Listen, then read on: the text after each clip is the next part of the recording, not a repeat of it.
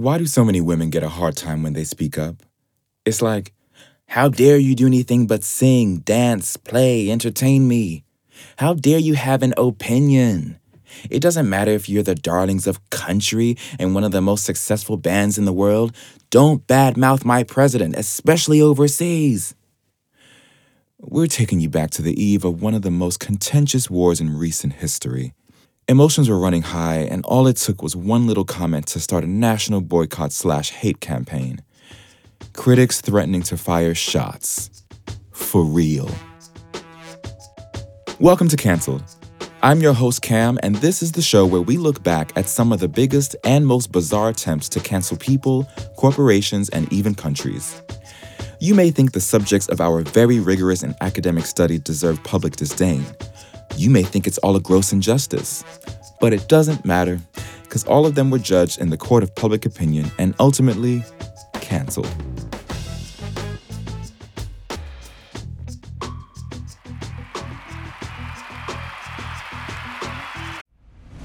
I'm Nick Friedman, I'm Lee Alec Murray. And I'm Leah President. and this is Crunchyroll Presents The Anime Effect. We're a new show breaking down the anime and pop culture news you care about each and every week. I can't think of a better studio to bring something like this to life. And Yeah, I agree. we're covering all the classics. If I don't know a lot about Godzilla, which I do, but I'm trying to pretend that I don't right Hold now. it in, hold. And our current faves. Luffy must have his due. And we agree on some things, but not on everything. Hi. Oof. I remember, what was that? Mm. Say what you're gonna say, and I'll circle back. Listen to Crunchyroll Presents The Anime Effect every Friday, wherever you get your podcasts. And watch full video episodes on Crunchyroll or the Crunchyroll YouTube channel.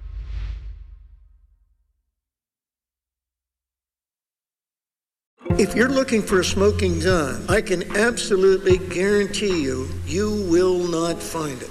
In October 2001, a series of letters filled with a deadly powder called anthrax were dropped into the US mail system.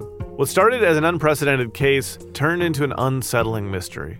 Who sent these deadly letters and why?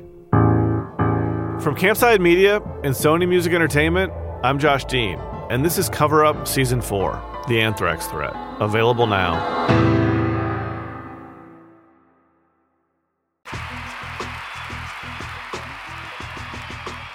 It's 2003, and the Dixie Chicks are at the peak of their career.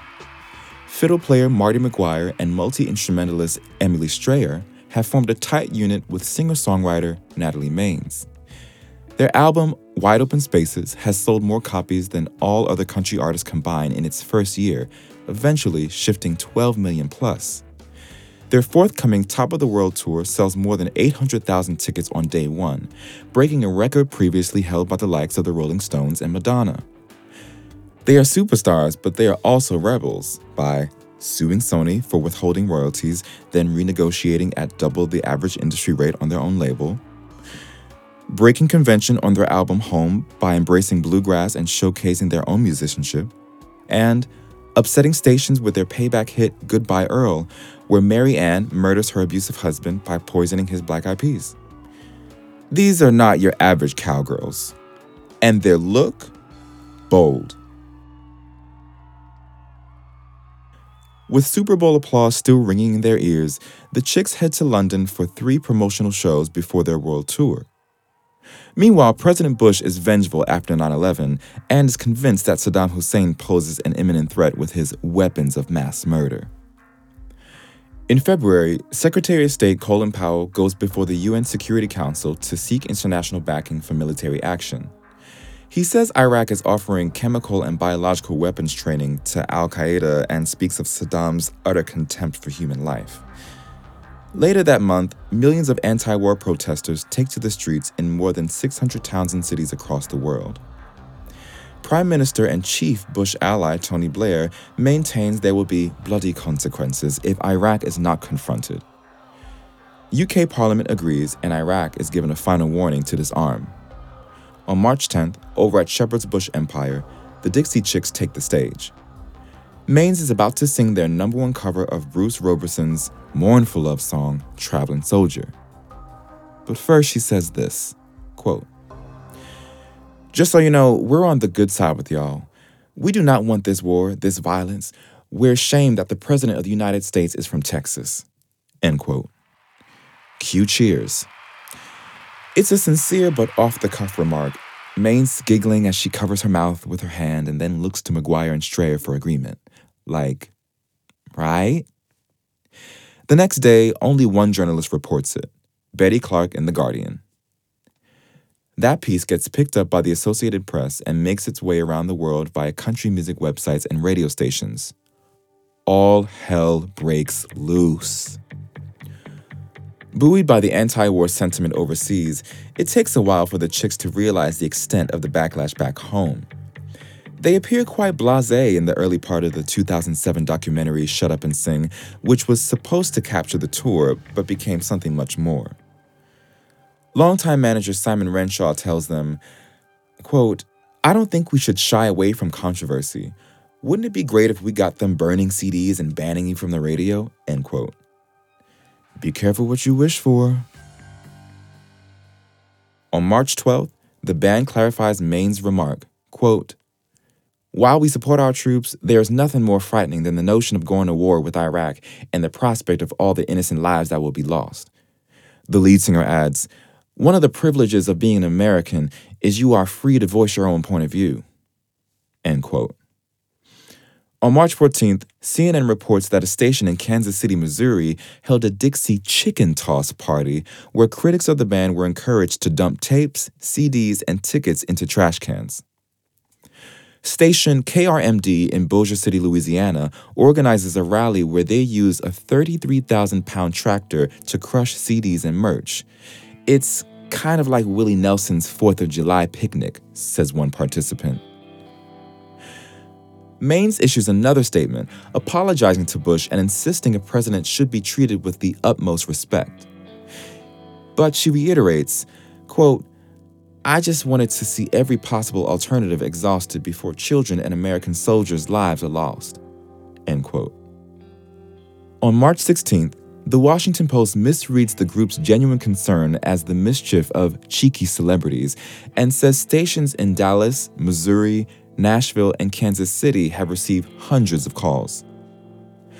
Under the headline, Don't Aid These Saddam Lovers, the New York Post lists the Dixie Chicks among other celebrities who should be boycotted for wanting to, quote, stop the liberation of Iraq from mass murderer Saddam Hussein and his rapist henchmen, end quote. Airplay for the group's songs is down 29% on country radio and 20% on general music stations, according to the BBC. The outcry prompts other artists to keep quiet or risk being Dixie chicked. Bush thinks it's all fair in war and capitalism, telling NBC's Tom Brokaw, quote, they shouldn't have their feelings hurt just because some people don't want to buy their records when they speak out. Freedom is a two-way street, end quote. To which Maines replies in Shut Up and Sing, quote, you're a dumb fuck, end quote. In late April, Bruce Springsteen, Mr. Born in the USA, says it's un American to deny the chicks their right to free speech. Springsteen continues, quote, the pressure coming from the government and big business to enforce conformity of thought concerning the war and politics goes against everything this country is about, namely freedom. End quote. Interesting. So he's saying the chicks have been censored by the right wing elite. Is this how cancel culture works in 2003? Let's break it down. There are a couple of theories on how the band was sidelined so effectively. One is that the dominant players in US radio, Clear Channel Communications, now iHeartMedia, and Cumulus Media, blacklisted them in areas with high numbers in active military service and majority support for Bush. Three quarters of Clear Channel's political donations went to Republican candidates between 99 and 2003. The corporation ran pro military rallies like the one organized by Clear Channel's WGST in Atlanta, attended by 25,000 people. It grew from 40 stations to more than 1,200 after the 1996 Telecommunications Act facilitated its monopoly. As for Cumulus Media, they owned 270 stations at the time, 50 of them country, including aforementioned tractor rally organizers KRMD. Cumulus's CEO, Louis Dickey, appears to confirm a centralized strategy at a congressional hearing in July, saying the ban, quote, was a collaborative decision making process. Everybody fell in line. End quote.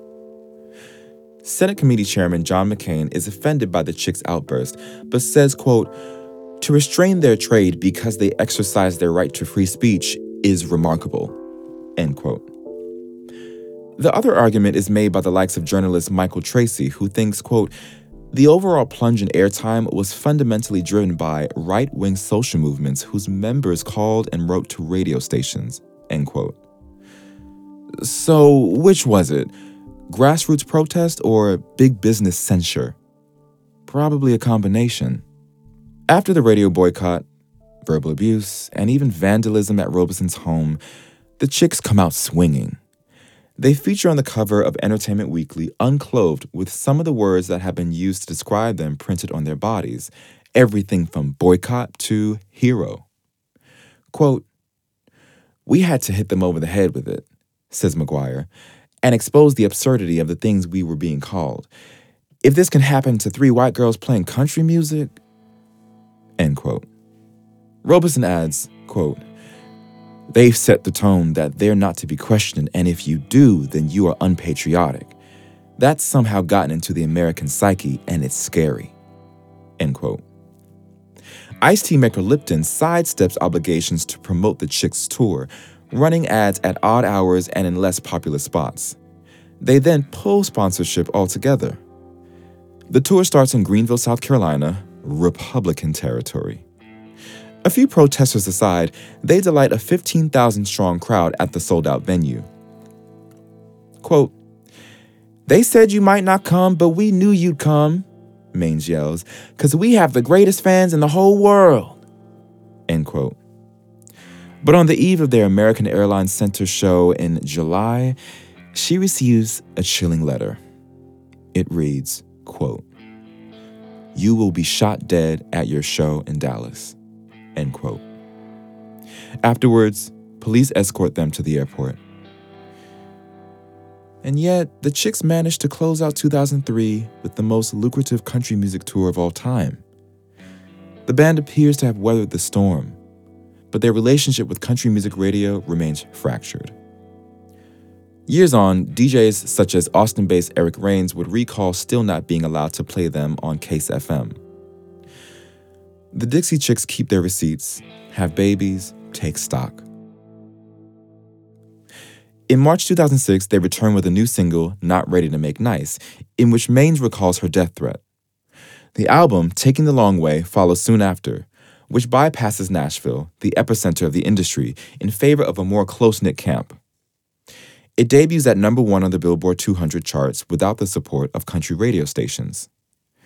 It includes the follow up single, Lubbock or Leave It, where Maines takes aim at her small minded hometown and others just like it. She name checks fellow Lubbockite Buddy Holly, who got flack for trying to deviate from country.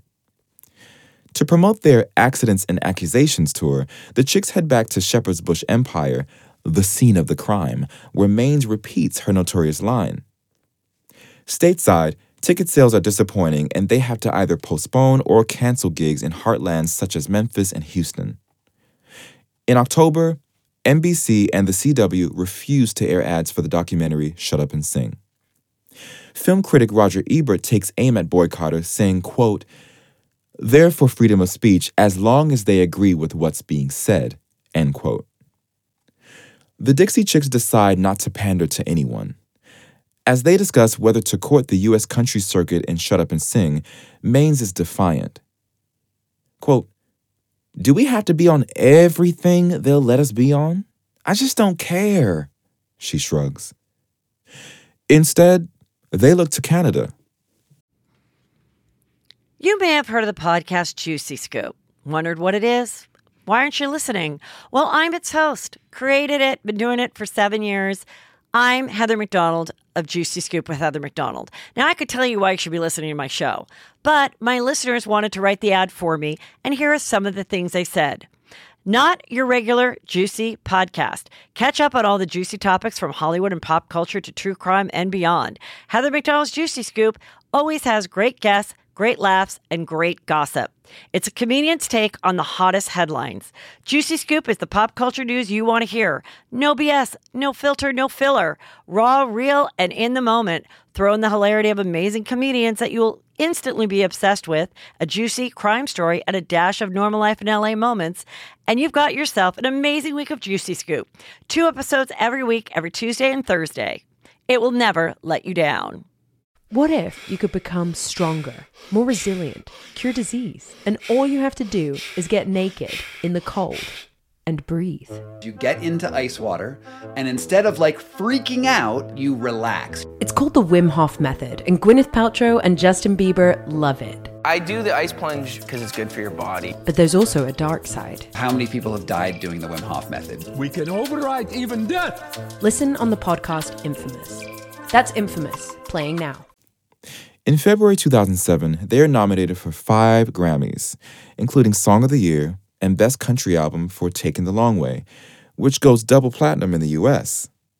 But the project fails to receive any nominations for ACM or Country Music Association awards, aside from Vocal Group of the Year. The Grammys performance would be the last for several years, and apart from a few side projects, all three women focus on family. Sisters Emily and Martie both have twins. Almost 10 years later, the Dixie Chicks suddenly reappear and announce a world tour. Right on time, there's a growing audience for zero fucks, unapologetic ladies in music. On country radio, there's a void. Women in mixed gender groups make up around 13 to 15% of daily airplay compared to more than 30% in the year 2000. DCX MMXVI becomes the second highest grossing country tour of the summer. On stage, they mock Trump with devil horns. At the CMAs, the band duets with Beyonce on a feather ruffling version of her track Daddy Lessons. Jewly Hight writes in Vulture that, quote, with the Texas chant they passed between them, they nodded to their places in a down home Southern musical lineage. End quote. That night, two country outsiders enter each other's worlds. In an even more divisive time, one defined by Black Lives Matter, Me Too, identity politics, climate anxiety, and cancel culture, the group vows to evolve. And it starts with a name change, losing the Dixie part and its problematic association to slavery in the Confederate era South. We want to meet this moment, they simply state in June 2020. Many haven't forgotten how badass they were back in the early 2000s. Others, who weren't even born then, have discovered them through next gen superfans such as Taylor Swift, who wore a Chicks badge on the cover of Entertainment Weekly and featured a painting of them in the video for Me. A new album, Gaslighter, debuts at number one on Billboard's country chart and number three on the all genre list. Vindication? It was never about that. Although the Chicks continued to sell records and pack certain venues, the backlash did damage their reputation and career. Michael Hobbes of You're Wrong About podcast says this could be the first internet cancellation, acknowledging how nascent technology helped right wing patriots to organize and mobilize. That's cancellation in inverted commas. The Chicks lost status with one group, but gained it with another. Maines clarifies, quote, We didn't get canceled we were boycotted by country radio. End quote. And that's the true crime. Quote, they did not leave country to go mainstream as many artists do, argues Ashley Glassell. They brought mainstream audiences over to country, and then the system turned on them. End quote. Country is considered the soundtrack to conservatism, but that's a jingoistic caricature. This music can carry complexity, embody protest, in Ken Burns' PBS documentary, Kris Kristofferson says country is, quote, probably the white man's soul music, end quote. Another songwriter has described it as, quote, three chords and the truth. Either way, in that highly sensitive moment in 2003, dissenting female voices just weren't tolerated. Today, the chicks are on the right side of history, as Kayfabe comments on YouTube, quote, Imagine getting canceled for being against an illegal war. End quote. The good news is that social media and streaming platforms can help artists to circumvent traditional gatekeepers like mainstream radio and to trigger progress. Turns out, being true to yourself, crossing lines, isn't so bad for business.